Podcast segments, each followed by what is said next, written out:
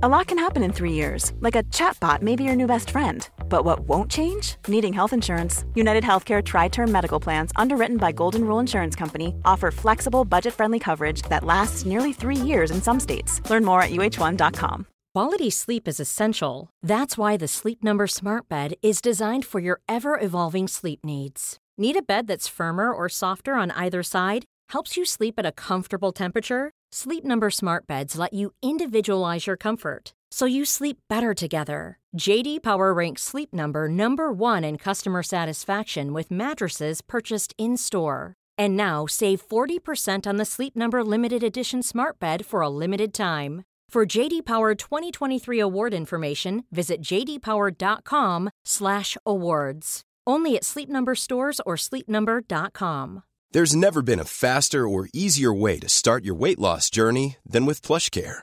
PlushCare accepts most insurance plans and gives you online access to board-certified physicians who can prescribe FDA-approved weight loss medications like Wigovi and Zepbound for those who qualify. Take charge of your health and speak with a board-certified physician about a weight loss plan that's right for you. Get started today at plushcare.com slash weight loss. That's plushcare.com slash weight loss. plushcare.com slash weight loss. Och då är det dags för Mattias Ranegi. Ska han göra sitt första mål nu i Allsvenskan sedan 2012 när han lämnade Malmö FF? Här kommer Ranegi. Det är 2-0 Djurgården. Mattias Ranegi är tillbaka i svensk fotboll. Igen får man väl säga. För den 31-årige anfallaren verkar ha minst nio fotbollsliv. Efter succén i Häcken och Malmö har proffslivet bjudit på tuffare tider. Och nu vänder han alltså hemåt igen för att spela karriären på rätt köl igen i sin fjärde allsvenska klubb. I den här podden berättar Ranegi att det inte bara var Djurgården som ryckte i hemvändan utan det var ett helt gäng klubbar. Jag var intresserad också. Malmö och Häcken var också. Nej men alltså Danne var ju villig och, och sådär. Jag tror inte Danne det var några problem. Ja, Daniel Jag tror inte det var några problem med pengar egentligen. Utan det var mer att styrelsen var lite osäkra på, på mig sådär. I podden berättar Mattias Ranegi också om varför det inte blev någon succé i landslaget. Och det lätt komiska är att det krävdes att han blev proffs i utlandet för att Erik Hamrén skulle ge honom chansen. Jag gör ett mål mot Milan sen helt plötsligt gör landslaget. Jag har gjort 22 mål innan och tydligen inte var rätt spelare i landslaget. Och så gör jag det efter två veckor. Och så blir det en hel drös med olika rövarhistorier från hans proffsäventyr. Och Mattias Ranegi berättar uppriktigt om att det bara finns en anledning till att spelare väljer att gå till Kina. Pengar. Så jag fick 120 000 netto per vunnen match. Är det sant? Ja. Hejdlöst mycket pengar i bonus. Så 120 000 fick man det Som kontant? mack i ett litet brunt, brun, brun papppåse bara. Det var ju dundersvarta pengar alltså. Ja, här väntar en rejäl åktur med en av svensk fotbolls mest frispråkiga profiler. Men vi inleder som vanligt med en faktaruta och denna gång med lite bonus om Lionel Messi.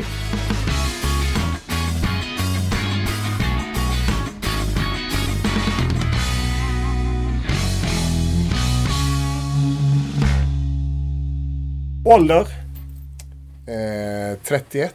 Jag tänka efter lite först. familj, Eh, son. bor, Eh, Solna. utbildning, Fotbollsspelare antar jag. Nej. Eh, eh, grundskola och en eh, del av gymnasiet. lön, Inga kommentarer. största fotbollsupplevelsen.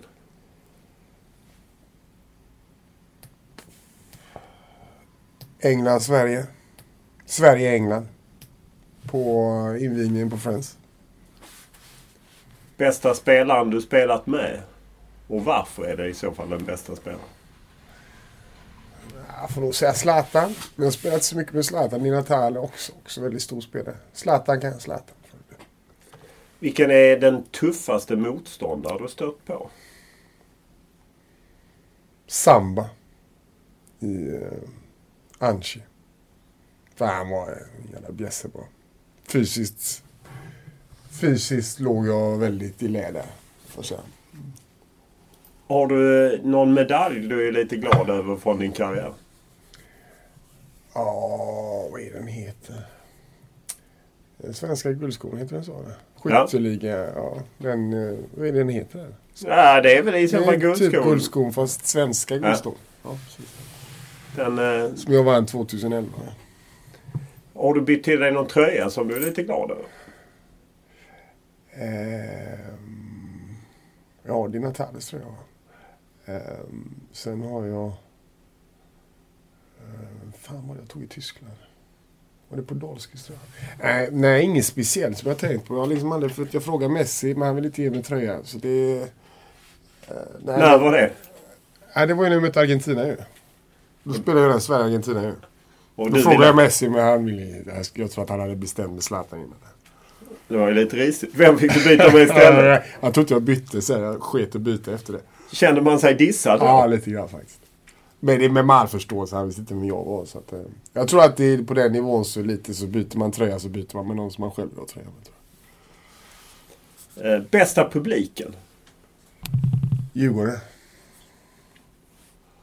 Spelar du på fotboll? Nej. Aldrig gjort? Jo. Men vi, inte, vi får inte göra det längre. Vad har du för favoritlag i Sverige? Eh, Djurgården och Häcken. Vad har du för favoritlag i utlandet? PSG. Och det är för att du bodde i Paris. Precis ja. Inte för att Zlatan spelar. Kollar du upp dig själv på eh, Youtube och liknande för att se några fina mål? Kan hända. Har hänt. Vilken är din favoritarena? Arena? Ehm, spela för och spela oavsett? Ah, spela match på. Ah, Malmö stadion är bra. Vad är det den har? Nej, men jag hade en bra tid i Malmö. Det var alltid mycket folk och de är väldigt... Eh, jag har ju faktiskt inte spelat på Tele2 så jag kan inte säga Tele2. Utan det är, eh, än så länge så är det Malmö. Vad kör du för bil? Eh, två bilar. Aston Martin och Audi. Vad har du för motto? Mm. Jag vet inte. Leva livet va? När var senast du grät? I eh, vintras. När var senast du var onykter? Ehm, någon gång denna månad. Det är alltså april. Ja. Eh, när, tror du på någonting? På Gud. Vad läser du? Äh, så mycket ljudböcker. Vad lyssnar du på? Kep- Keplers. Keplers ljudböcker. Bland annat. Ja, men framförallt. Någon musik? Ja, blandat. Allt möjligt. Från hiphop till, till jazz. Vad ser du på? Serier. Hur aktiv är du på sociala medier? Jag är rätt oaktiv. För att... För att jag är inte så intresserad bara.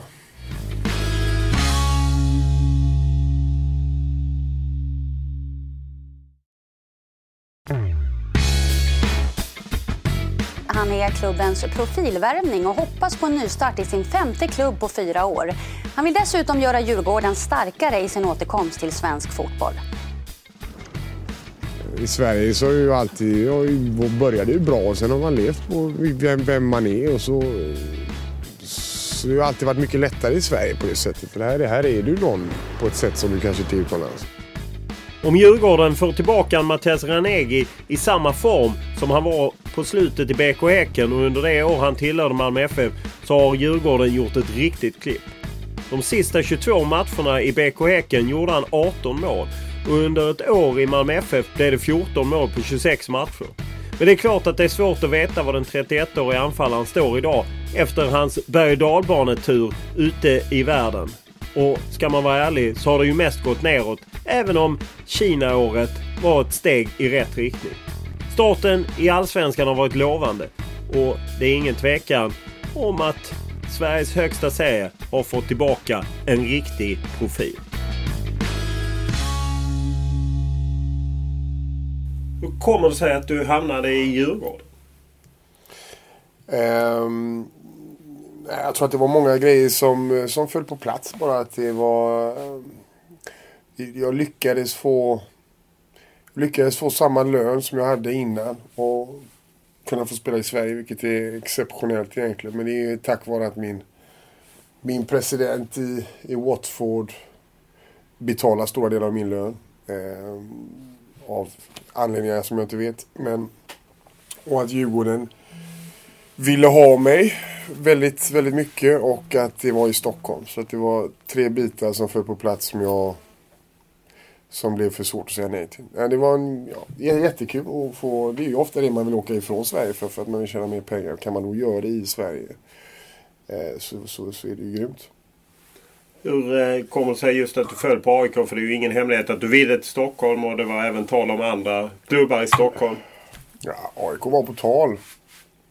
Sen så eh, funkar det inte av, av anledningar som jag inte vill gå in på. Men, eh, eh, så det var, ja, var AIK och Djurgården där. Men det, det, det, just nu känns det jättebra att det blir, att det blir Djurgården.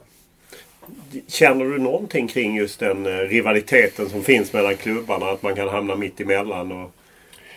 Ja, eftersom jag bor i Solna så har jag väl känt av det. Och det är, det är fascinerande hur, hur mycket folk som är engagerade i Stockholmsfotbollen. Det finns knappt någon som inte har något lag de håller på. Så det märker man ju som spelare. Eh, sen så klarar vi oss rätt bra vi som är spelare tror jag. Vi, vi hamnar inte riktigt i den skyttegraven på det sättet tror jag. Eh, men, men absolut, det finns en otrolig rivalitet. Man märker ju att derbyna är ju otroligt viktiga. Och Djurgården har inte lyckats vinna derby på väldigt lång tid så att det hade varit väldigt, väldigt kul att få vinna några derbyn detta året. Jag tror att vi, eh, är det någon gång som vi ska vinna så, så vi ska definitivt vinna något derby i år fall. Hur känner du kring den rivaliteten? Kan du vara rädd som spelare? Att, menar... Nej, nej, för jag, jag har inte utstått uh, hot eller jag har aldrig känt av det som spelare. Kanske någon gång i Blåvitt när jag spelade i Häcken som var några, några gånger. Men det är annars så... Och där fick jag skylla mig själv lite kanske. Nu... Eh, nej, jag faktiskt inte, tack och lov. Vad tror du Djurgården kan göra? Jag menar man har ju på något sätt gått igenom från den storhetstiden som var tidigt 2000-tal så har man ju gått igenom ett skifte och gjort sig av med ekonomiska problem men också ömsat skinn på något sätt. Känner du att efter, jag menar ni har vunnit premiären mot Örebro, känner ni att ni är ett allsvenskt topplag?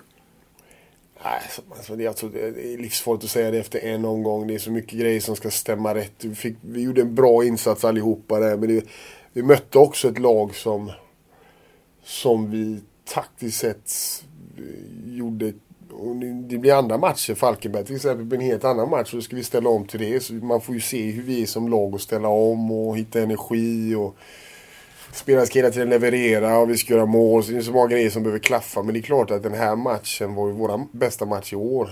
Eh, tycker jag i alla fall. Eh, och, och få göra den i en premiär då. Det är klart att det är alla vet ju hur viktigt det är att komma, komma igång och få en tre, tre poäng så fort som möjligt. Så att man liksom inte behöver jaga poäng. Eh, jag tror att framförallt det som, som, som är väldigt skönt. Sen vart vi kommer, det, det, det återstår att se. Tror att efter, tio, efter omgång 10 kan man mer kolla ungefär vart man, vart man står som lag. Du var ju väldigt, väldigt stark eh, de sista åren i Allsvenskan. De som minns dig från Häcken och sen köpte Malmö där gjorde mycket mål. Vad är det för en eh, Mattias Vanegi som kommer till Allsvenskan 2016? Nej, men jag tror att eh, den Mattias som spelar mot Örebro ungefär, att jag försöker hjälpa mitt lag och med det som behövs i matcherna. Och det, det, jag, jag, tror att jag är rätt duktig på att känna av vad som krävs, vad som behövs. Och, eh, nej, men kunna hålla fast boll och vara lite lugn och sen givetvis vara, vara ett hot i boxen men liksom inga... Så att det, jag är exakt samma spelare egentligen. Det är mer att man man har spelat med många olika spelsystem så det är framförallt det. Så får vi se om det är en fördel om det är en nackdel. Men just sista matchen tycker jag det kändes bra. Du fick lite problem direkt med knäna. Är det något man ska vara orolig? Jag vet att du hade lite knäproblem även tidigare i din mm. karriär och de svullna upp i Blåvitt och så. Ja precis men det var den tiden där vi, vi så det var så länge sedan, 2007 som jag hade Eh, lite broskproblem och det är klart att jag var lite rädd för att det skulle komma tillbaka. Det är så mycket plastgräsmatcher och nu i vintras var de ju stenhårda så fick jag reaktioner. Så var det rätt mycket att få bort alltså. Men nu, eh, nu är det i fas i alla fall så får vi hoppas. Det gäller för mig viktigt att bara för att man börjat spela nu att man inte glömmer av sin, sin egen rehab och de, de bitarna. Men de är, de är duktiga, Christian allihopa. De, de håller koll på mig också. Så att det, gör vi det rätt så ska det gå bra tror. Du säger att det är samma spelare men är det något mer du har utvecklat under åren som du har varit iväg från svensk fotboll?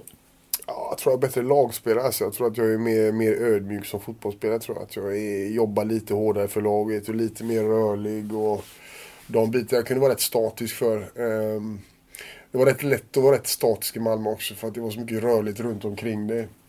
Eh, vi spelar på ett annat sätt i Djurgården så det krävs mer som, som anfallare här tror jag än vad det gör i, i Malmö på det sättet. Vi, eh, det krävs ett hårdare jobb så det, det gäller för mig att och, och göra, så göra det. Så jag tror att det är mest det. Att man kanske ser mig röra mig lite mer i år. Är du en Pelle Olsson-spelare? Det känns inte så. Pelle Olsson känns lite mer... Det känns som Pelle Olsson och Mattias Ranege är från två olika världar.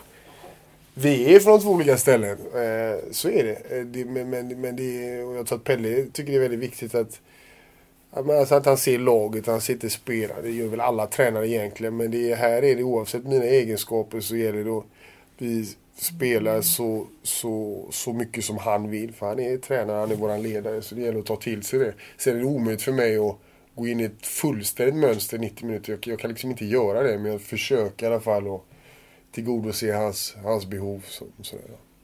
Hur mycket diskussion var det med Pelle Olsson innan eh, du kom hit? Nej, egentligen inget. Det var mest med Bosse bara. Han eh, tog upp allting, spela, spela filosofi och vi tittade på lite matcher ihop. Eh, och eh, nej, jag ville inte att det inte skulle bli Djurgården på grund av att de spelar på ett speciellt sätt. Jag tycker förra året så hade de perioder de spelar väldigt bra och sen tappar vi Karim och Harris. Och det är klart att det går ut lite över vår kreativitet. Och därför kanske det ser ut som att vi har spelat, spelat lite lång, längre och spelat lite mer cyniskt. Men jag tror att eh, eh, så, det, så det är det, han anpassar ju laget också efter vad, vad för spelare vi har. Och vi, de har lyckades ju väldigt bra med det i förra året också. Så att det, det eh, nej, det, jag vill inte att det skulle sluta med att jag inte tyckte att jag passade. Jag ville köra på Djurgården för jag tycker de, det, det, är en fin klubb på många sätt. Och, och sådär. Jag tror att det finns, finns goda möjligheter att åstadkomma någonting bra med det här laget. Hur är det att du pratar om Bosse, det är alltså Bo Andersson, ja. sportchef i Djurgården. Hur är det att bli värvad av Bosse Andersson? Nej, jag har nog aldrig blivit värvad i ett annat land. Han kom ändå han kom ju och, Han ville se mig i träning sa han. Jag tyckte det var lite konstigt. Uh, men han var väl lite osäker på min status och han ville då lära känna mig som han sa då. Jag tror han redan hade bestämt sig innan han åkte men jag tror att han kanske inte var gött med en gratisresa till, till Italien också. Du, du var i Udinese då? Jag var i Udinese när han kom och hälsade på. Precis, jag var och tränade med Udinese då. För det är ju samma, samma ägare, Watford och Udinese. Så även om jag tillhörde Watford så fick jag träna Udinese då. Så han kom dit och Nej men han är ju väldigt personlig så. Lite, lite o, inte som alla andra riktigt sportchefer. Jag hade en väldigt bra relation med Sonny också för att han var väldigt folklig Sonny Karlsson också. Sonny Karlsson, precis. Ja. Han var också väldigt folklig. Eh, men annars den sista tiden så har man ju direkt inte haft någon sitta och liksom snacka skit med sportchef på, på restaurang. Ja, jag har liksom aldrig gjort riktigt sådär. Alltså, det var kul. Det kändes... Det var, han är speciell men på ett bra sätt. Men hur sålde han in Djurgården? Nej men det var redan sålt innan. Jag behövde inte bli såld utan jag får komma till Stockholm och ha samma lön som innan och eh, spela för en fin förening. Så det var redan eh, det var redan klart innan han kom. Han behövde inte sälja in någon spelidé eller något sånt där. Liksom. Hur nära var det att du fick fortsätta i Udinese? För att du tillhör ju mm. Watford. Vi ska reda ut det lite senare i podden. Men du tillhör ju Watford. Samma familjeägare även Udinese. Du skulle träna där. Och det var aktuellt att du skulle spela i CA-fotboll i vår egentligen. Var rätt nära på det. Ehm, vi hade en, en, diskussion där med, med våran eh, med sportchefen då i, i, i, Watford som också är sportchef för eller president, han äger klubbarna båda. Och han var inne på det och sen så Ja, så tog de in en annan spelare istället och så försvann den platsen. Det var liksom inget mer snack med det. det, liksom, det, det men det, det, kunde mycket väl blivit så. Men i, jag tror att sista dagarna där så bestämde han sig för att det inte blir så. Och då dök det här upp väldigt snabbt efter det. Hur känner man då som spelare? Ja, men alltså det är så mycket upp och ner och alltså jag har haft, jag har haft perioder där, där man känner sig eh, Eh, känner sig okrossbar, det bara flyter på. Och sen perioder som senaste perioden där man inte känner sig så liksom, man, det, är inte, det är inte samma klubbar som vill ha det, det är inte samma länder och sånt där. Men det, det är jobbigt i början men sen så kommer man in i det att man hajar det liksom. Man är väldigt medveten om det också. Att åker man till Kina och hänger bara 12 baljor, ja men då då, ja, då kommer det kanske inte... Man blir ju bortglömd också. Så är det ju. De prestationerna som jag gjorde förr i tiden, de är ju liksom, det är smått preskriberat nu. Så nu gäller det... Så vad jag ville nu är ju att jag ska kunna på något sätt bouncea back. Även om man... Även om jag skrev på ett sånt långt kontrakt så att ekonomiskt är det okej okay, så vill man ju fortfarande spela fortfarande roligt på plan och spela i ett land där man trivs socialt och de här bitarna. Det, om man inte, om man inte, jag tycker att jag lyckades rätt bra i Kina men som sagt, det är ingen som har sett de, de delarna riktigt så. När du kommer nu till Djurgården, du är utlånad en hel säsong, sen har du ett halvår kvar med, med Watford då. Vad är målet med fotbollen? Nej men alltså, ja, alltså jag, jag, till exempel, jag är nog en av få som inte sätter målsättningar för jag tycker bara det Jag vet inte, jag, jag går ut och spelar fotboll för jag tycker det är kul och så gör jag så bra så får, får man se var, var saker och ting hamnar. Vi, alla kommer ju veta om jag gör en bra säsong eller ingen bra säsong när året är slut och då, då, står, man, då står jag i en väldigt bra situation om det går bra. För att då, för det första har jag ju visat både Watford och Udinese för det är klart att de har koll på vad jag gör i år. Och sen står man väl i en bra situation med även i Sverige om man nu vill stanna i Sverige. För jag ju, kan ju signa med en klubb tekniskt sett i januari. Eller så går man utomlands igen. Så det så, så, så, på det sättet så är det en otroligt bra bra grej för mig. Bra möjlighet som, som få spelare får tror jag. Att de kan komma till Sverige som är så pass bra skyltfönster. Få spela fotboll i ett lag som man gillar, en stad där man tycker om. Och sen eh, kunna liksom göra, skapa sina egna möjligheter här på något sätt. Hur kände du kring det sug och drag som finns kring svensk fotboll med publik och mm. sånt? Det är ju kanske ja, lite jag... Det var ju mycket drag i Malmö men jag menar annars har det ju tagit fart överallt. Ja men jag tror att folk fattar inte det. Folk som är kvar i Sverige som är i Sverige. För de, det, det, man har ingenting att jämföra med riktigt men jag har spelat utomlands. Det är exceptionellt bra, bra tryck och inte många matcher som inte är laddade. Alltså, allsvenskan är väldigt... Och jag följde allsvenskan även förra året. Och det är ju liksom... Det är ju matcher här som jag alltid kommer komma ihåg som några av de största matcherna. Liksom. Det är ju, Eh, och nu spelar man för Djurgården också som, som har ett bra... Jag menar, bara i Örebro så var det en helt otrolig stämning. De är ju fantastiska våra Djurgårdsfans. Och det, och det är väl det som jag gillar med Stockholm. Att det är tre så pass stora klubbar som har så mycket folk och så mycket rivalitet. Och som fortfarande är väldigt bra lag med. Så att det, just den biten med vilka som är bäst i Stockholm och sånt vill man ju slåss om också. Så det är så jävla mycket bitar med svensk fotboll som, är, som mår bra just nu. Jag kommer tillbaka till det lite med AIK. Träffade du dem eller liksom? Nej, nej jag lät min agent där. Det var det var egentligen det var bara frågan, frågan, ställde, frågan ställdes även till Malmö och Häcken också. Så det... Om de var intresserade av ja. dig? Och du, nej från Malmö, nej, nej från Nej, Häcken? de var intresserade också. Malmö och Häcken, häcken också? också? Och Malmö också? Ja. Vad, eh, vad avgjorde då? Deras styrelse. Ja, Okej, okay. helt enkelt budet? Nej men alltså Danne var ju villig och, och sådär. Jag tror inte Danne det var några problem. Ja, Daniel, jag tror inte det var några problem med pengar egentligen. Utan det var mer att styrelsen var lite osäkra på, på mig. Sådär. Så hittade väl han Kjert, vad han heter, norrmannen efter. Kjartansson, islänning ja. som gjort succé i Norge och ja. sen Kina. Ja, det ser eh. Eh, så det kunde det blivit. Men samtidigt, jag vet inte fan om jag kanske hade valt Djurgården ändå. Alltså, jag var väldigt bestämd att jag ville till Stockholm. På grund av min son är här. Så att jag ville ju liksom vara med honom mer. Eh, och Häcken var ju också... Men då ville de sälja han Jeremy, ja, så att det var, det var det som var grejen. Då hade, då hade min agent fått sälja Jeremiah. Ja. En, en, spelare ja, åt dem för att öppna upp för precis. dig. Mm. Och sen AIK fanns med där och sen ja. tog de den i Abdi. Ja, de tyckte jag var lite för dyr då. För då fanns inte den dealen med med Watford. Eh, att Watford skulle ta ja? Den fanns inte på, på agendan när AIK var i Känner man någonting kring, jag menar du har spelat i Blåvitt, Häcken, Malmö, nu Djurgården. Känner man någonting kring liksom vilken klubb jag hör hemma i eller är det bara, jag är bara liksom en, jag tar ett jobb? Ungefär som jag byter från Expressen ja, men det är, lite, det är lite speciellt det där. För att det är många snackar om klubbkänsla och allt sånt där. Men det är liksom, det vet man ju själv som spelare med att från klubbens sida så är man ju inte egentligen mer än en arbetare heller. Va? Alltså det är liksom inte, man vet ju det. Folk som har gjort stora grejer för sina klubbar, varit länge i en klubb.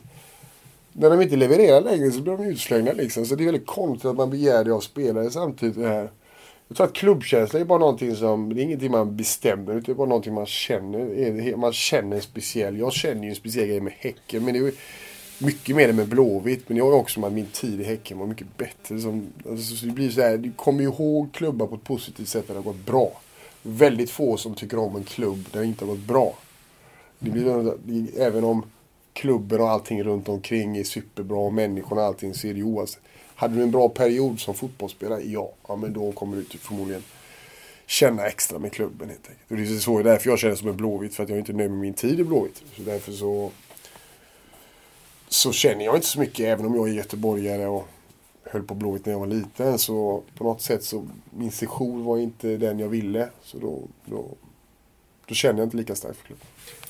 Jag läste ett citat av dig du intervjuade i Göteborgs-Posten i deras helmagasin Två dagar. Där du sa apropå fans liksom att ja, men ena dagen kan de spotta på dig, nästa dag älskar de dig. Det finns ingen kärlek från fansen. Det de gillar du gör på planen om du gör det bra. Det där att spela för fansen som en del går ut och säger ibland. Så känner inte jag.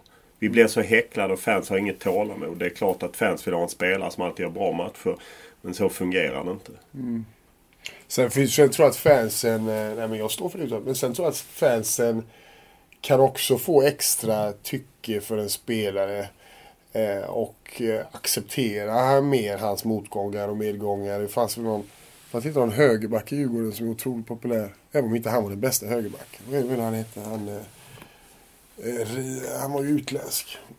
Joel Riddes? Ja, precis. Han är ju en ikon i Djurgården. Även om, inte, även om många tyckte kanske inte han var alltid tillräckligt bra. Så jag tror att det, det vill man ju, man vill ju gärna ha det. Men jag tror att det fans, fans ser ju till laget mer än, såklart mer än till spelarna. Så vi är ju där för att leverera. Men det är klart att vi spelar för fansen också. Jag till exempel tänkte, det första jag tänkte på när vi vann mot Örebro nu att fan vad, fan vad gött för fansen att de kan få en hemmapremiär och vinna. Och, du vet, att få en bra hype inför fortsättningen och sånt. Så det var det första jag tänkte på nu. Och det, eh, det gjorde jag till exempel inte i Kina.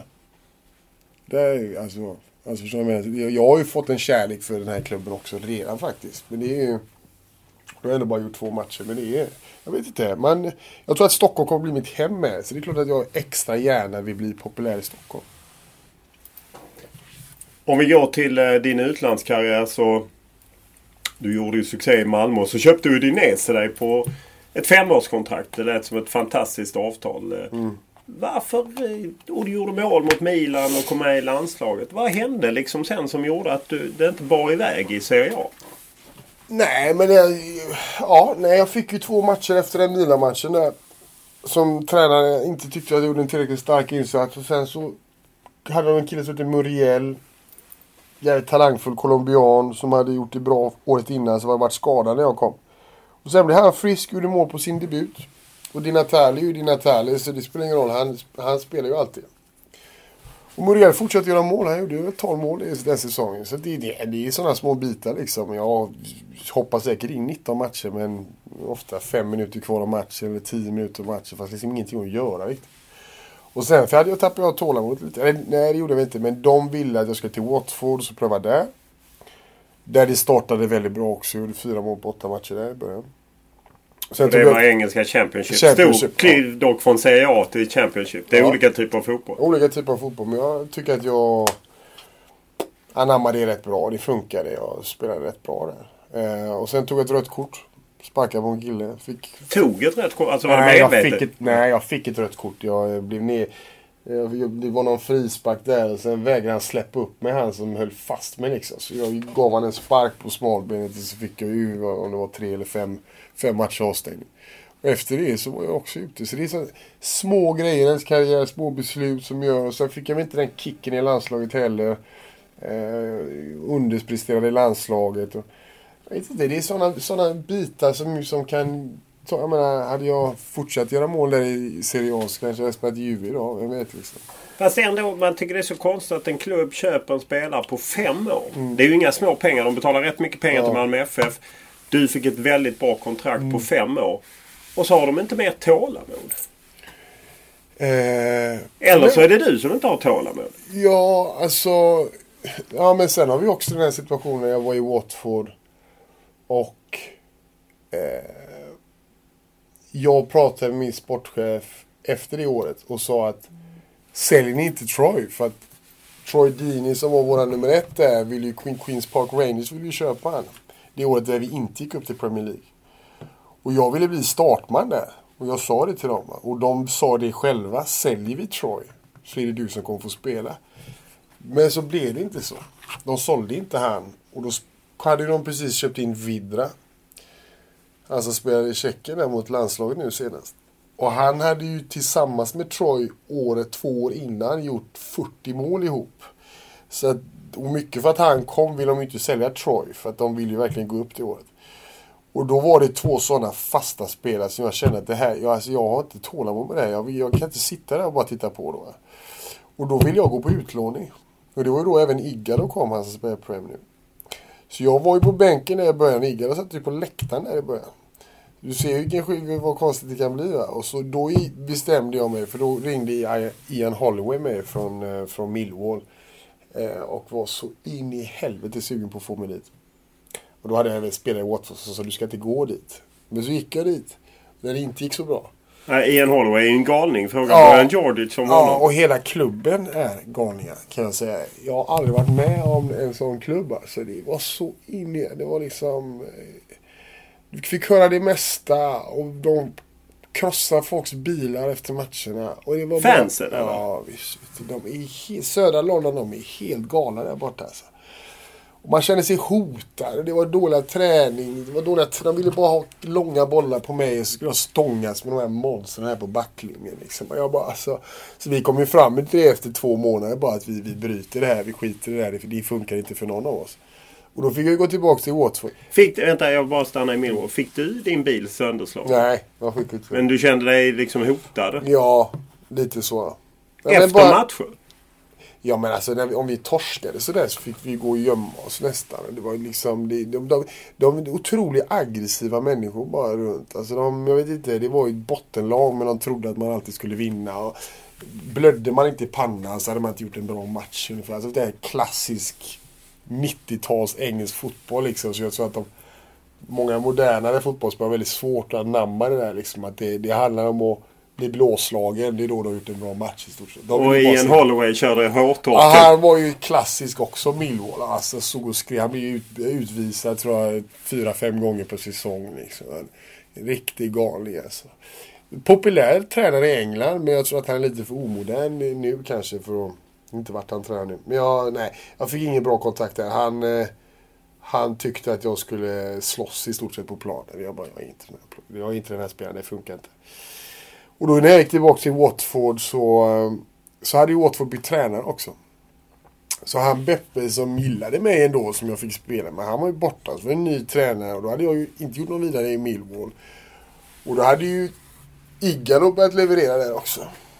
Och då sa tränaren, jag har, jag har fyra anfallare, jag har fem anfallare, jag vill inte ha någon mer. Så jag fick ju titta på där i tre månader i stort sett. Och då kom ju, ringde ju Stade mig där i i januari så kom till, kom till Kina ska du få... Ja, Micke Stare ringde Micke Stare ja. ja. Då hade han ju tagit över den där ledningen. Och så han, ska du få en kasse pengar och får du spela med mig. Och jag... En kasse pengar? Ja, var det så han sa? Alltså? Ja, nej, så, det är lite så. Nej, men... Jag vet inte, men det får man väl erkänna som spelare. Till Kina går man för att man får bra med pengar liksom. Det är ingen som kan säga Vad fick du? Nej, men det kan vi inte kommentera. Jo! Det är... Jag, vet jag kan säga vad vi fick i bonus kan jag säga. Ja. ja. Så jag fick 120 000 netto per vunnen match. Fick vi bonus. Är det sant? Ja. Hejdlöst mycket pengar i bonus.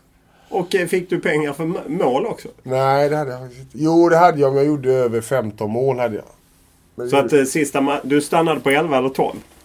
Ja men alltså de här bonuspengarna på, på målen var ju ingenting jämfört med vunna matchen. Ah, okej. alltså, Så 120 000, fick man det kontant? då? Smack i ett litet brunt, brun, brun papppåse bara. Är det sant? Ja.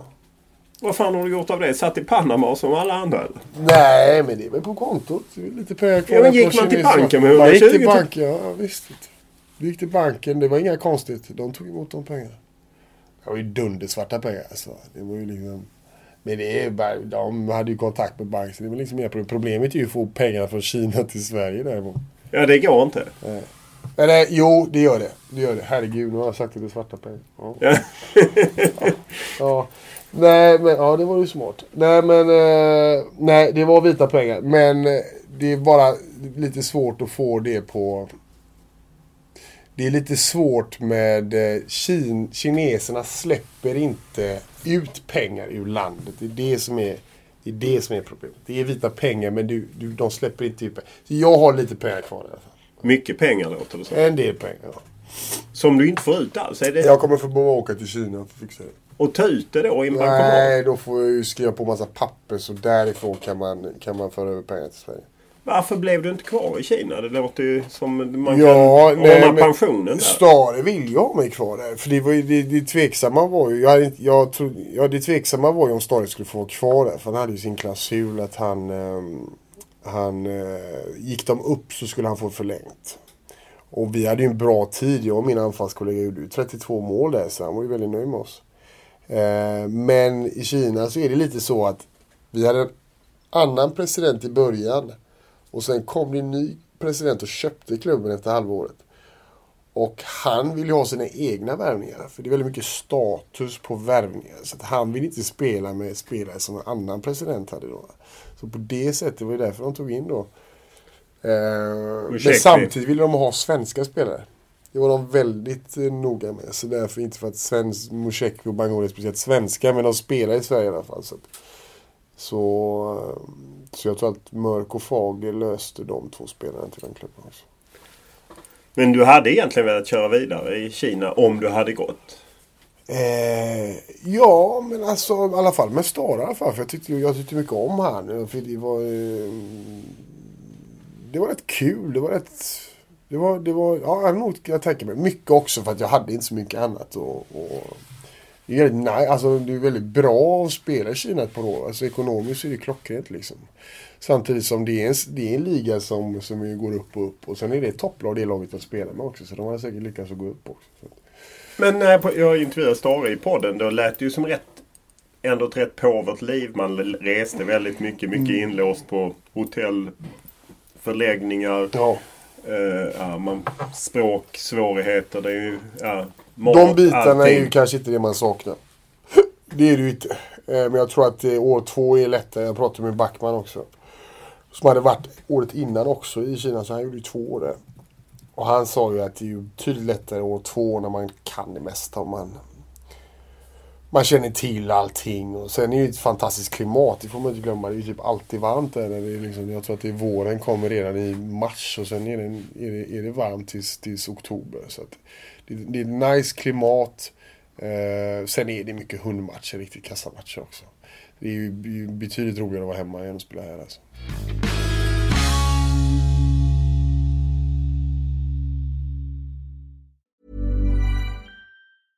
This is Paige, the co-host of Giggly Squad, and I want to tell you about a company that I've been loving, Olive and June. Olive and June gives you everything that you need for a salon quality manicure in one box. And if you break it down, it really comes out to $2 a manicure, which is absolutely insane. It's also so easy to get salon worthy nails at home with Olive and June. The difference between how your nails used to look when you did them yourself and now with the Manny system is a complete game changer. The best thing about Olive and June too is it's a quick dry. Dries in about one minute, lasts for five days, and full coverage in up to one to two coats. Visit oliveandjune.com slash perfectmanny20 for 20% off your first system. That's oliveandjune.com slash perfectmanny20 for 20% off your first system. Quality sleep is essential. That's why the Sleep Number Smart Bed is designed for your ever evolving sleep needs. Need a bed that's firmer or softer on either side? Helps you sleep at a comfortable temperature? Sleep Number smart beds let you individualize your comfort so you sleep better together. JD Power ranks Sleep Number number 1 in customer satisfaction with mattresses purchased in-store. And now save 40% on the Sleep Number limited edition smart bed for a limited time. For JD Power 2023 award information, visit jdpower.com/awards. Only at Sleep Number stores or sleepnumber.com. Normally, being a little extra might be a bit much, but not when it comes to healthcare. That's why United Healthcare's Health Protector Guard fixed indemnity insurance plans, underwritten by Golden Rule Insurance Company, supplement your primary plan so you manage out of pocket costs. Learn more at uh1.com.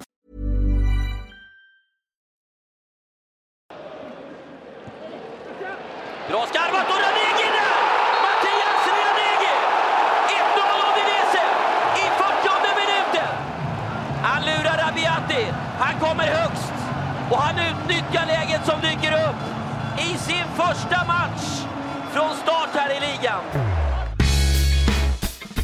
Mattias Ranegis första utländska proffsäventyr i Go Ahead Eagles blev aldrig någon succé. Efter ett halvår var han tillbaka hemma i Göteborg och fick starta om i BK Häcken. Och det var först efter ett år i Malmö FF som han blev aktuell för en ordentlig flytt. Italienska Udinese la upp över 15 miljoner kronor för anfallaren som fick en rivstart i Serie A och tog både plats i startelvan och gjorde mål mot Milan. Och många trodde nog att det bara var starten på en framgångsrik karriär. Men verkligheten blev en helt annan. Om man går ännu längre tillbaka så eh, du har ju en, en karriär som på något sätt man kan ändå lyfta upp. Att man ska aldrig ge upp egentligen. För jag menar, de som kan din story vet ju att du slutade ju spela fotboll. Det är rätt struligt. Mm. Strulig ungdom och flyttade till Paris till din pappa och sen tog du upp fotbollen på låg nivå igen och, Mm. och liksom väldigt snabbt gick upp. Division 5 i masthugget. Nej. Nej, Masthugget spelade jag i, tills jag var 14 tror jag. Så slutade jag spela fotboll. Och så började jag spela fotboll sen när jag var 20 tror jag. Och då gick jag till Majorna. Just det, Majorna. Majorna, ja. det var division 5. Då spelade jag en säsong. Det var mitt första år som anfallare också. Vad har du spelat innan? Mittfältare. Ja, det var lite bra. Det var mitt första år som anfallare. Eh, så vet jag att jag gjorde, jag gjorde 20 mål där. Så snackade jag med min tränare och sa alltså jag måste, jag, jag, må- alltså, jag, alltså, vad tror du? Kan jag spela division 2 eller har du någon kontakt där? Så, ja det kan du väl men du får ju vara beredd på att du kan få sitta på bänk sa han. Ja men jag kör på det liksom. Vi, så, så kom ju Lärje där. Ville jag ju till Gunnise först men de ville inte ha mig. Så gick till Lärje. Eh, och så gjorde jag 25 mål där. Det var ju det här Blåvitt som fick upp, fick upp ögonen för mig. Så det gick ju från division 5 till Blåvitt på, på två säsonger. Och då hade du även Martin Dahlin som agent. Och, Ja precis, jag tror att jag fick Martin när jag var på väg till Blåvitt. Så att det, det gick väldigt snabbt liksom. Allting upp. Ja det får man ju säga. Kommer ihåg att den här, eh, de hade någon sån här Unibet-grej i division 2 där. Bästa spelaren i division 2. Och så fick vi då, vi som hade vunnit, fick vara med på fotbollsgalan. Och sen fick vi ju hänga med till Brolins klubb, den eh, Undici. Undici som var riktigt het på den tiden. Det var jävla häftigt alltså. Kommer jag ihåg. Massa snygga damer och få sitta där med Ravelli och Jesper Blomqvist. Det var rätt coolt alltså. Det var riktigt coolt. Du fick smak på det. Ja, jag fick, Den smak på delen. det. jag fick smak på det. Definitivt. Men eh, Kamratgården, där blev en kulturkrock. Alltså inte kultur. Folk tror att jag är någon gettokille från Angered. Jag har fått helt fel. Jag är från Majorna. Så det är inte så att det var Där bodde jag när jag bodde i Göteborg. Ja, jag vet. jag, gjorde, jag var i Angered i ett år. Så det, jag var liksom ingen Angereds gettokille. Utan det var mer... Krocken blev ju att jag aldrig hade haft ett jobb i hela mitt liv. Framförallt det. Jag hade svårt med tider. Jag hade svårt med eh, Eh, kemin som det är i en fotbollsomklädningsrum. Och folk tyckte jag var lite gapig och fick lite skit för det. Och, eh. Jag menar, nu har du ju varit i massa klubbar. Är Göteborg och Kamratgården sämre på det? Att ta in andra typer så att säga? Definitivt, det tror jag. Nu har inte jag varit på Kamratgården på många år. Men det är väl inte bara jag som kan säga det. Herregud, det är ju många spelare som har haft väldigt svårt att komma in i en grupp. Det har varit en sluten grupp eh, i Blåvitt. Och det är lite så här, det är den här, den här klassiska utomlandsgrejen lite. Att man ska förtjäna sin plats för att, för att bli mottagen och sånt där. Och det, Nu har jag varit i så många klubbar så nu vet jag ju, nu kan jag ju jämföra med andra klubbar. Så det Blåvitt, Blåvitt var, det, då var det också vi spelade med riktig gammal skola. Bengt Andersson och Ölme och Niklas Alexandersson och sånt där. De, förr i tiden var det ju så mer kanske. Att det var... Och det var ni som bar grejer? Och... Ja, ja, absolut. Jag var ju inte så ung när jag var i Blåvitt så jag slapp nog faktiskt det. Det är ju alltid yngsta. Jag har nog aldrig, jag har nog aldrig varit yngst egentligen. Så jag har aldrig behövt bära vattenflaskor och sånt. Men det var ju ändå... Det blir ju så med kommer från division 2. Alltså det är ju ingen som... Eh, man, ja, så, så på det, men sen har det varit annorlunda. När jag har varit i andra klubbar efter Blåvitt så har jag ju har jag haft en annan, alltså jag har haft en annan, jag har ju varit en, ja, en, en, en stor, större spelare kanske riktigt Malmö och sånt där. Och då ledde jag ju skytteliga fortfarande och sen så har det ju alltid varit. Och sen, sen utomlands så fick, började det om lite. Där känner jag igen lite Blåvitt-symptomen att det är tuffare. Och speciellt om du inte många är ju uppvuxna i Blåvitts akademi och sånt och då är det lättare att glida in med en kille från, från Larry Angered som, som kommer som inte riktigt har koll på sakerna och sånt där kan ha det rätt tufft. Alltså. Vilket ansvar låg på dig att det inte funkade? Nej men det är klart att ansvaret låg på mig med. Sen kan jag tycka att Blåvitt, eh, det de gjorde fel lite det är att de inte såg riktigt vart jag kom från. Och då tänker jag mest träningsmässigt att de tränade mig helt fel. Alltså det var liksom det var bara rakt in och mycket det här snacken om att du ska bli ett monster, du ska väga 100 kilo liksom. Alltså, man kan, alltså, man kan inte, man, spelare kan inte gå upp 10 kilo liksom. Alltså, då, då, då kommer hans egenskaper försvinna. Jag var ju liksom en jag var ju rörlig. Jag har ju alltid varit rätt liksom, inte bara en sån bronkare. Men det var mycket sånt. Skulle stå där och göra frivändningar. Jag har aldrig gjort en frivändning hela mitt liv. Ska jag göra det på 120 kilo liksom. Alltså, så det är klart att, och den massiv träning också. Jag tror att vi tränar det var ju då Stefan Rehn och Jonas Olsson kom och då tog de ju med det. Stefan Rehn tog ju med den träningen som Djurgården har haft sina 2004-2005. Då hade de ju tränat som monster. Så även Blåvitt-spelarna var ju... Så vi spelade, tränade Dubbelpass måndag, tisdag, onsdag. Ett pass torsdag, dubbelpass fredag. Och så ledig helg. Och den helgen jag hade ju... Jag fick ju inte tillbaka någon energi knappt. Så jag låg ju hela... Jag hade behövt fyra dagar nästan för att... För att så jag fick ju problem med knäna där. Så jag fick ju broskproblem och uttänt ledband. Och skulle jag då rehabba så skulle jag liksom cykelpass en timme intervaller varje dag. Alltså det var bara totalt helt fel upplägg. Vilket vilket fuckade upp två år mitt i min fotboll. Helt klart. Det är jag helt övertygad om. Sen ansvaret på mig låg ju kanske att jag inte skulle varit så slarvig. Nej, det finns ju mängder av stories ja. när du kom. Liksom alla skulle samlas halv tio. Du kommer klockan tio och säger att det måste vara ett fel på ja, informationen. Den är, klassiker. Den är klassiker. Ja, nej men eh, precis lite så. Jag fick ju precis barn vid den tiden också. Så jag blev ju pappa där också. Så det var ju liksom inte optimalt. Alltså att ha ett skrikande barn hemma och fixa hela den biten. Jag blev, blev gravid väldigt mycket snabbare än vad vi trodde hon skulle bli. Så jag, vi, vi var ju inte redo att vara föräldrar heller. Så det är mycket, jag kan ändå ge mig själv en ursäkt att det var lite för mycket att ta, ta in i början. Där. Vad var eh, hunden, katten, glassen? Mm. Har du hört den? Ja, den har man ju hört. Ja, herregud. Ja, det var ett spelsystem som vi ändå hade när vi vann SM-guld, vilket är fascinerande då. Så det fick vi ta med året efter med, men det var ju verkligen... Det fanns tre sätt som vi skulle... Det fanns tre spelfördelningar kan man säga. Så var det var klassiska, jag kommer inte ihåg om det var hund eller katt. Men det var någon, en långboll från försvararen ner i hörnflaggan. Så skulle den spelaren spela tillbaka som skulle skjuta inlägg då. Och det var ju liksom, då var det ju, skulle jag spela med ja, om det var Hussein eller om det var någon annan liten gubbe. Så skulle jag, kunde det här, skulle jag ändå gå och springa ner i den här hörnflaggan och slå in bollen. På en gubbe som är...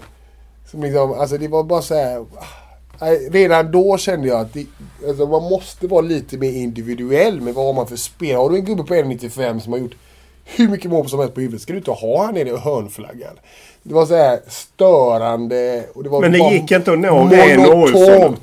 Det gick inte att nå ren Olsson med det. var jag med att säga det? Hunden, katten. Ja, hunden, katten skrek de på träningen hela jävla tiden alltså. Det var då, alltså, två andra spel. Spel. Men jag kan tänka mig att det, men det är bara så här. Det är väldigt jobbigt som fotbollsspelare. Du måste löpa. När, när din egen kreativitet och din egen förmåga till att typ göra det oväntat. Att det bara blås bort. Att det liksom, gör du inte så så får du typ, typ inte spela. det är, det är rätt frustrerande när, när, när tränare är så inbitna på exakt liksom för då blir det ju så att varje spelare, det första de tänker på är att göra den lösningen. Så även när den lösningen är låst och, de inte, och den är låst den lösningen, men då, då blir det någonting i hjärnan och så kanske man tappar boll istället. För då liksom, det ska ju vara naturligt fotboll. Man, vilken, vilken lösning är bäst att göra nu? Kan jag tycka. Lyftet blev att du eh, förvisso gick till Go Ahead Eagles, ett snabbt gästspel som man kanske kan glömma. Och sen mm. gick du till Häcken och där mm. fick du fart på din karriär. Mm. Vad var det Sonny Karlsson och Peter Gerhardsson gjorde? Eh, nej, jag tror inte de gjorde någonting. Utan jag tror bara att jag fick eh, jävla massa förtroende där och Peter Gerhardsson gillade mig. Eh, och då hade jag ändå kvar lite av den slarvigheten som jag hade i Blåvitt. Men det var bara mer att de typ, ja, de såg att min prestation de får ta det lite. Sen hade de en helt annan vana. Vi har lite struliga spelare. Vi har ju haft alla möjliga spelare som har varit i Häcken. De har ändå kunnat hantera det. Det fanns en, en annan eh, mottaglighet till det nya. Och det, alltså, de har alltid haft lite brassar och lite. De var duktiga på att hantera den biten. Och Gerhardsson... Eh, eh, nej, jag tror framförallt att Gerhardsson ville ha en, en striker där som, som kan spela, fördela boll.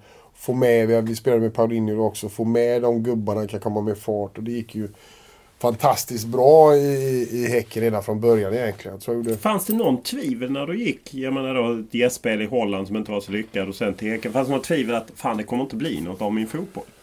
Eh, jo, men jag tror att tack vare det att det, jag aldrig varit den spelaren som har trott att jag skulle bli fotbollsspelare när jag var ung och inte hade jobbat mig igenom alla junioruttagningar och allt sånt där. Så, så har jag varit väldigt sådär att jag är nöjd med min situation och jag hoppas alltså, jag har liksom inte jag har aldrig målat upp när jag var liten att jag skulle bli fotbollsspelare, kanske i unga år. Men sen så, så, så, jag var ju bara tacksam att, att, eh, att Sonny hade det förtroendet för mig. Och sen märkte jag ju direkt att det här, nu rullade det ju på liksom. Och det var en helt annan typ av träning också. Det var inte lika mycket bygga muskler och liksom eh, det var mer lir och det, det passade mig väldigt bra Häcken. Alla, alla spelade runt omkring och det var, det var, det var en bra, väldigt bra tid för mig att, att vara i Häcken. Alltså.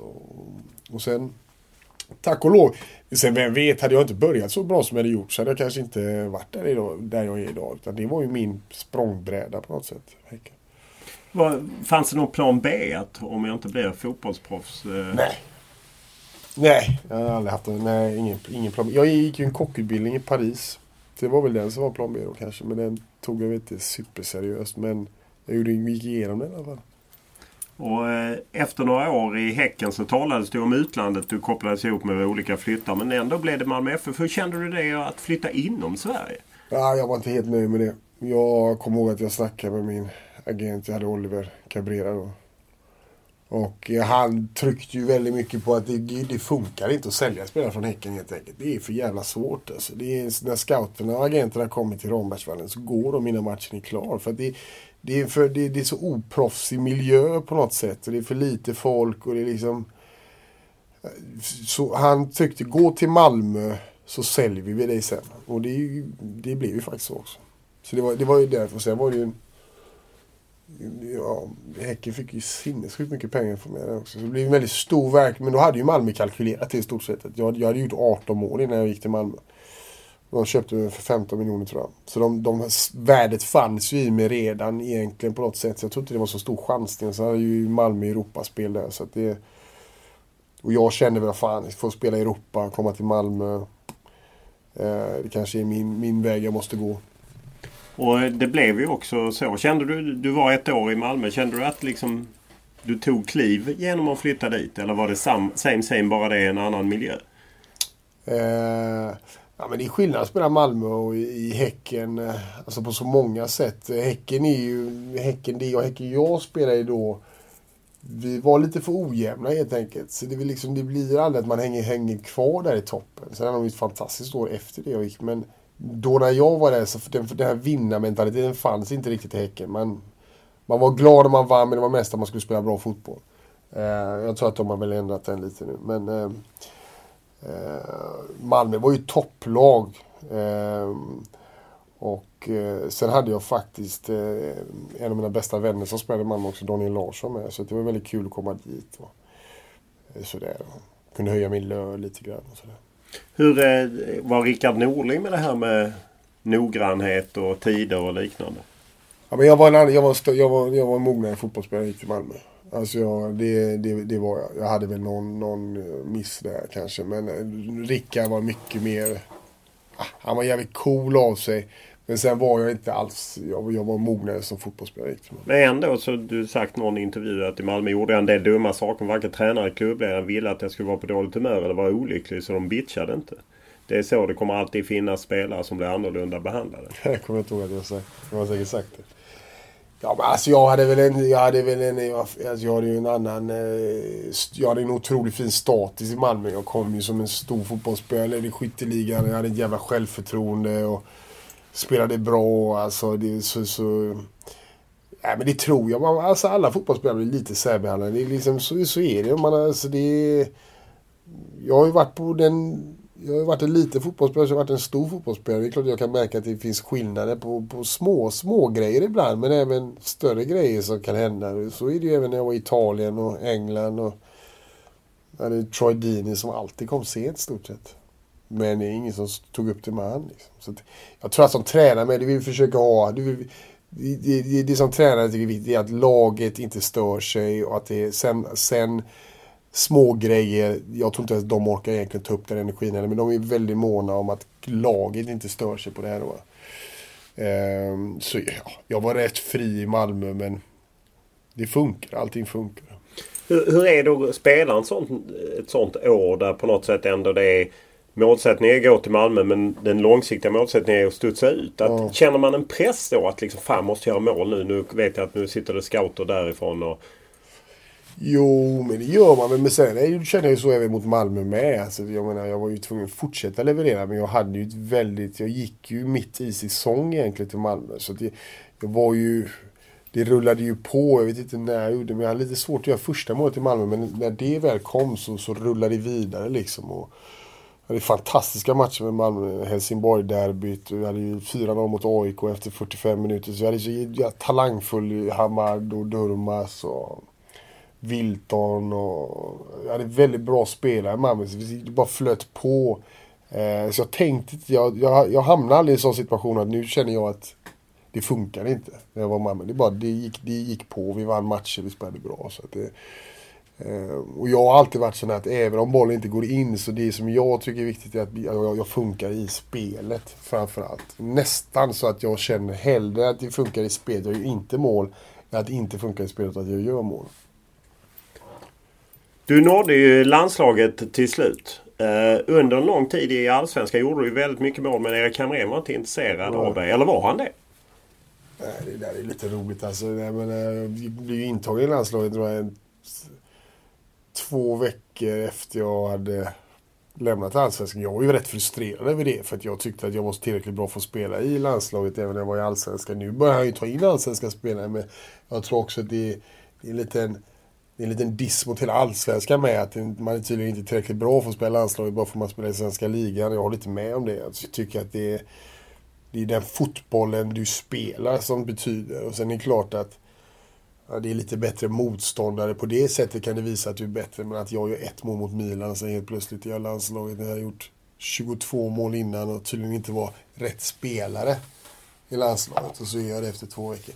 Men jag tackar ju för det ändå att jag kom med till slut. Jo men hur reagerar man ändå? Nej, men när jag kom med så var jag ju bara nöjd med det. Så var jag ju bara nöjd med det. Fast garvar man ändå inte åt att här kommer jag inte med på ett helt år och så gör jag ett mål i Serie A. Som förvisso blev det enda målet du gjorde Ja, i Serie A. ja. Och det tar dig till landslag. Ja. Det, det hör man ju väl själv att det kanske inte... Men det var väl kanske att jag var så pass... Han kanske kände att jag var väldigt nära. Men sen då när jag väl blev proffs med att nu, nu, nu tar vi han liksom. Alltså, nu är han... Nu är han mogen. Något. Vad, vad säger du när du tittar tillbaka till din tid? Du startade ju ändå Men en till exempel nu så är ju Kujovic med i landslaget. Ja. Ja. Ja, han han ju har en ju... liknande säsong som jag hade. Ja. Men han har ju ändrat lite inställning Ja, till precis. Bahoui och Emil Ja. Forsberg och liknande när de var i Allsvenskan. Så kom Och de ju. Vicky som var med också. Men eh, hur kände du själv när du kom med i landslaget? Ja, det, var ju, det var ju en ny grej. Det var ju liksom det, det nästa grejen. Det var ju... Eh, det var ju jävligt stort och det är rätt nervöst också för då spelar du helt plötsligt inför ett helt land. Vilket jag aldrig har gjort innan. Det, är ju, det, är, det tar på nerverna att spela landslaget. Det är inte lätt. Jag tror att det är därför så många spelare inte kanske får ut sin potential i landslaget. Det är, det är, ehm, det är inte lätt att spela för en hel nation. Och det var väl det som jag jag vet inte, jag tror alltid jag har varit cool som fotbollsspelare. Alltid bara malt på. Jag kände även när jag kom till Udinese, jag bara körde. Men så landslaget var ändå så här. Det var lite nervöst. Och det tror jag syntes i mina prestationer också. Så. Du fick starta ändå en... Eh, ja, när jag startade mot Färöarmatchen, vilken var en riktig skitmatch. Uh, sen startade jag väl även... Sen var det mest träningsmatcher efter det tror jag. Jag spelade mot England, startade mot Argentina. England gjorde en okej okay match, Argentina gjorde ingen vidare match. Jag hade för mycket för mycket här, halv, halvdana eh, prestationer tror jag i landslaget. Och sen, sen är det mycket vet att, att, att eh, Hamrén pratade med mig att det var väldigt viktigt att starta matchen. Så det, när jag slutade starta i Serie A då fick jag ju inte spela med sig. Hur eh, var det att komma in i, i gruppen? Var det som Kamratgården eller var det enklare? Ja, jag kände ju några spelare som var med i landslaget då. Men, eh, Nej, det ska jag nog säga att det är... Eh, nej, men där är det ju mer. Men det är med all förståelse också. För de här spelarna spelar inte med varandra heller. Förstår jag menar? Det är liksom inte, man träffas inte hela tiden. Så att många som har varit där innan, de har ju sina de polare som de tycker om. Liksom. Så här, där tror jag att det handlar om, där är alla, jag tror att alla är accepterade av sina, för att man har kommit dit för att man är en bra spelare. Så det är liksom inte det som är frågetecken, utan det är mer vilka man tycker om och hänger med tror jag. Hur var, jag menar, det var ju en superstjärna redan då. Zlatan Ibrahimovic, ja. apropå det här att komma in i omklädningsrum, spela, särbehandlas. Hur var det mm. kring honom? Om man särbehandlas? Ja. Nej, men han är i sin egen värld. Alltså han behöver inte särbehandlas. Han är... Uh, nej, men han är en otrolig aura, Zlatan. En pondus liksom. Lite som dina Tare som man också kände av. Även om du inte säger eller gör någonting så är det en aura liksom. Det är mycket... Eh, och han är ju på ett piedestal, men det ska han ju vara också. Liksom, det, liksom, det, det blir det, vad du åstadkommer. Den, den, den respekten är ju så på vilket jobb som helst. Om du är bäst på din byrå så är det klart att du särbehandlas också. Så, så är det. Eh, så det där var inga konstigt. Och eh, sen en del, jag vet inte om det spelade roll, men jag menar du var inblandad i någon incident i österrikiska alperna mm. i samband precis innan en uttagning och du var misstänkt för mm. misshandel. Jag vet inte ens vad som hände med det. Är det nedlagt eller blev du dömd? Eller? Jag tror att det är nedlagt faktiskt. Du har aldrig jag, hört det? Jag, jag har hört, men jag har inte hört någonting på länge. Ja, Okej. Okay. Men det var något stök? Ja. Eh, och det bidrog. Jag vet ju någon landslagsledare sa att eh, off the record liksom, nej det blir inget mer landslag för honom. Mm. Fick du den signalen? Eh, blev det något landslag efter det? Nej. Nej, du ser. Nej, men jag tror att jag visst absolut det spelar roll. Det, jag tror att jag alltid kommer eh, dras med lite att jag är stökig och eh, och sådär. Det, det, och, och, då tror jag att det blir ännu mer påtagligt och ännu mer bevisat på något sätt. Och sen tror jag att ja, nej, men jag hade väl aldrig gjort någon skillnad i landslaget så det var nog rätt lätt att kapa av mig det tror jag. Men de hörde aldrig av sig igen? Eh, det kommer jag inte ihåg. Jag vet inte, det var rätt länge sedan. Jag vet inte om jag pratade med, jag tror kanske jag pratade med Albeck efter det. Men, eh, eller om det var Rish. Rish eh, så de ville mest kolla vad som hade hänt och sådär. Var de oroliga? Att det, det lät så i alla fall.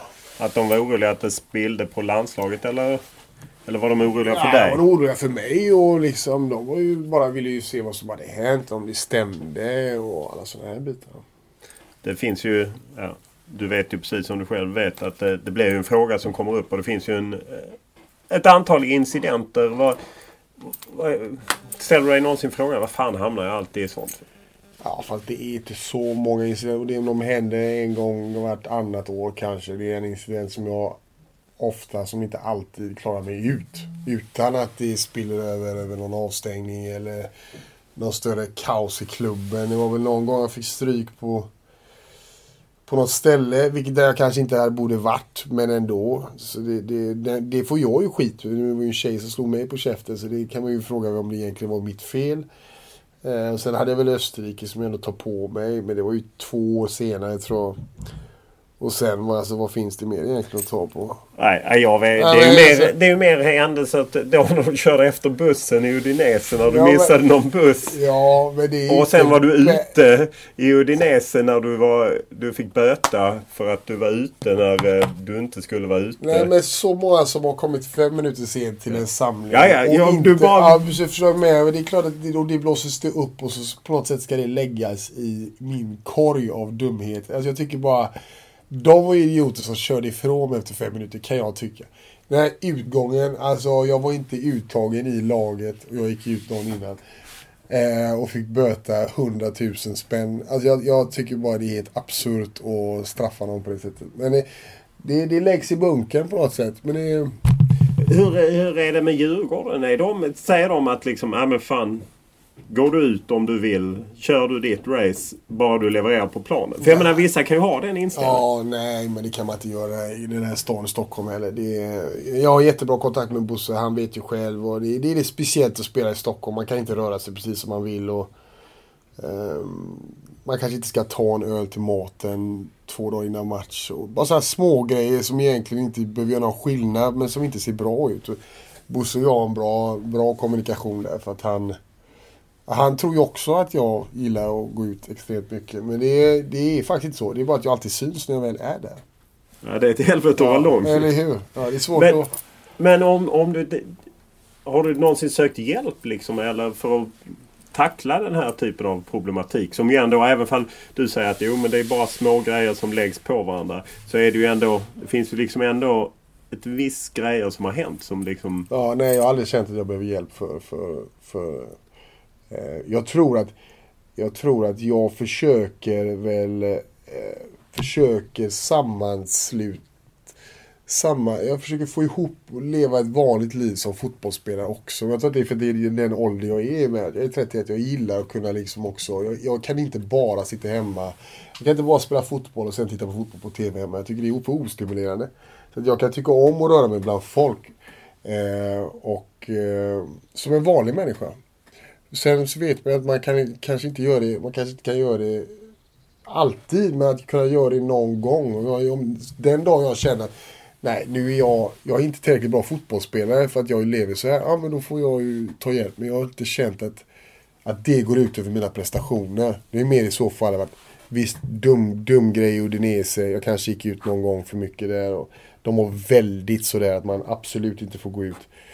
Eh, Men det här med tid och sånt där, det, är liksom, det har, jag, inga problem med längre. Så det, Kan du tycka att man ibland från fotbollens sida behandlar spelare alldeles för mycket som barn? Ja, men jag tror att det är för att det är det, det, det, är det också det som kommer tillbaka med träning. Att många, många lag, alla spelare tränar exakt likadant och exakt lika mycket. Och det gör man inte utomlands till exempel. Jag tror att man är mycket mer framkant där. Man tittar mer på individen. Jag kan tycka att det är samma sak även livet runt omkring med. Att det är klart man ska ställa andra krav på unga spelare. För att de är liksom i sin uppbyggnadsfas och de än en snubbe som är 31 som har spelat proffsfotboll i 10 år. Men det, det, det, det, det finns med, men det kan vara ännu mer så att man, och det, så är det ju också. Men jag vill bara poängtera det att jag tror att det man på det sättet, en ung fotbollsspelare behöver en annan, en annan ledning än vad en äldre spelare gör. Du har ju varit del av, som du säger, precis eh, proffsfotbollen en lång tid. Och en värld av agenter, pengar och allt sånt. Hur, vad har du sett? Jag har inte sett, jag antar att vi fiskar efter några smutsigheter här. Nej men jag har inte sett så mycket smutsigheter. Jag har inte sett det här klassiska agentsmutseriet. Jag har haft mina duster med agenter men inte, inte om pengar direkt. Ehm, och utomlands så är det väl mer... Jag vet inte, det är så mycket större pengar så att det är klart att det blir... Det blir skillnad. Men vad, vad som är störst är ju just spelarna som är utomlands. Att de är lite annorlunda med... Spelade till exempel med en kille som eh, gick till Milan när han var 16. Så han tjänade 600 000 när han var 16 bast.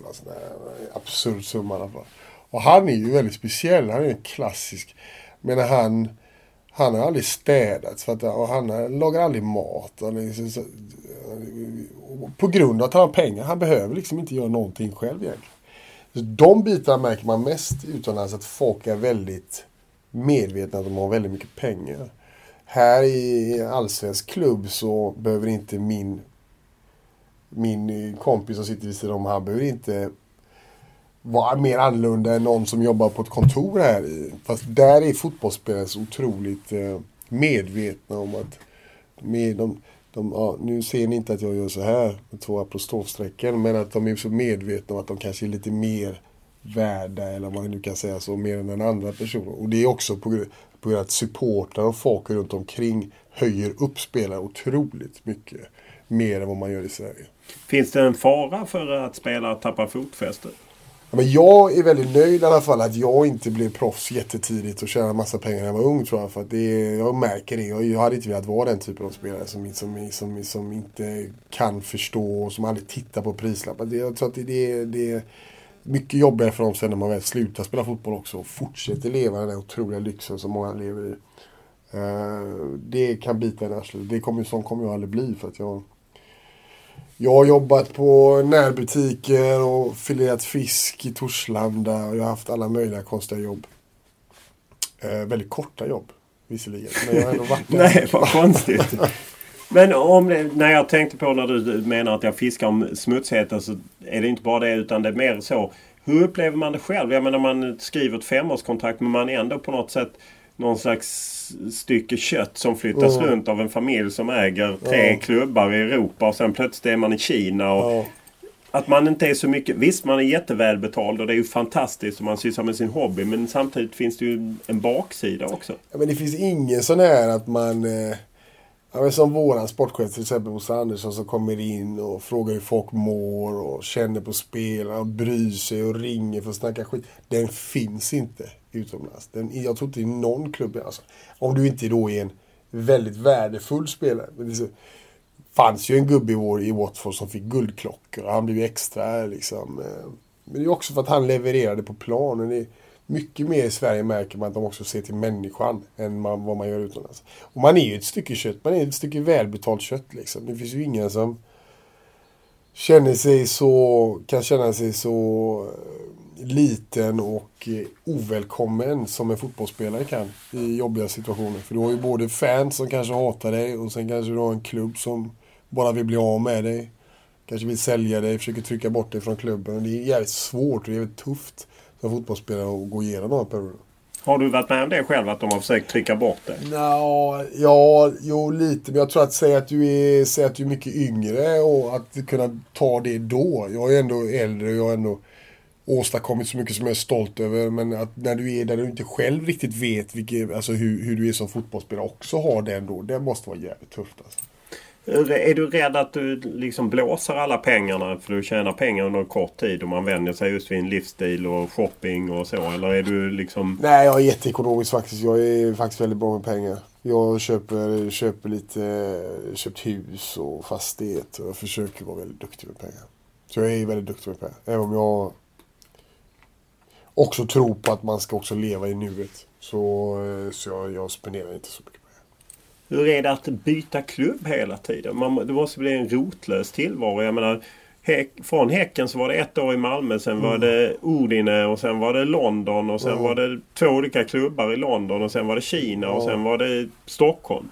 Ja, nej, den biten är inte optimal på något sätt. Jag tror inte det är någon fotbollsspelare som verkligen vill ha det så. Men man får hela tiden försöka hitta nya möjligheter när man står och stampar. Och det, det finns saker som jag, kan, som jag vet jag inte borde gjort. Men eh, man vill hela tiden framåt. Det finns ju folk som sitter på en bänk i tre år och inte vill röra sig. Alltså, så det, det är upp till dem också. Jag, jag tänker mer det rent praktiska. ja, faktiskt... det är ett helvete kan jag säga. Alltså. Du ska ha grejer där. Och jag hade ett lager i London och bil i London. och Saker i Italien och pengar i Kina. Och det är ett jävla bollande alltså. Så de bitarna är, de bitarna är rätt jobbiga alltså. När det är korta. Man kan liksom inte rota sig någonstans riktigt. Känner du ett sug efter det? Att ja, jo, men det gör jag. rotar mig gärna i Stockholm. Men det har jag ju också gjort när jag har köpt lägenhet i Stockholm. Så, där, så jag vet inte hur min vad som än händer året efter det här så kommer jag alltid i framtiden bo i Stockholm i alla fall. Har man någon hjälp med det? Finns det är klubbarna duktiga på att hjälpa en liksom att fixa allt ja, praktiskt? Ja, inte lika hjälpsamma när du ska därifrån dock. Då skiter de i det. När du ska dit så brukar de lösa det, men när du ska därifrån så är det liksom, då är det upp till det. Det är då, där, när jag skulle ifrån London, när jag ska ifrån Italien, alltså det är då det är jobbigt.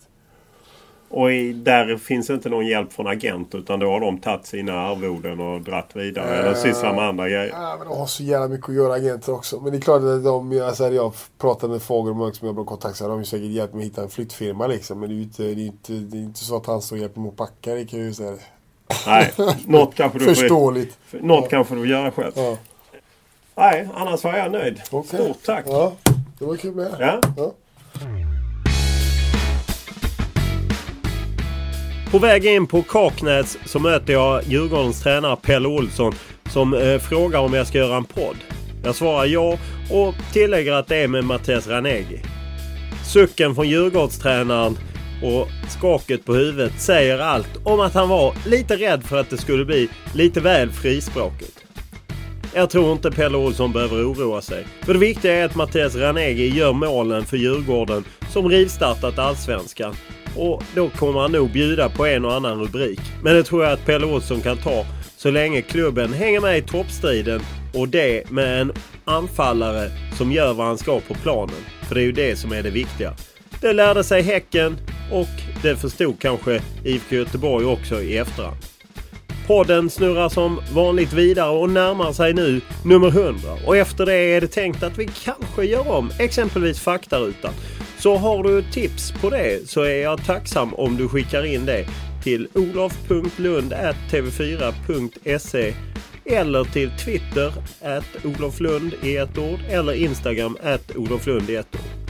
Som vanligt är det Olle Junell Lindberg som producerat podden och sett till att den blivit spetsigare och vassare med alla de här nyhetsklippen. Tack för den här veckan!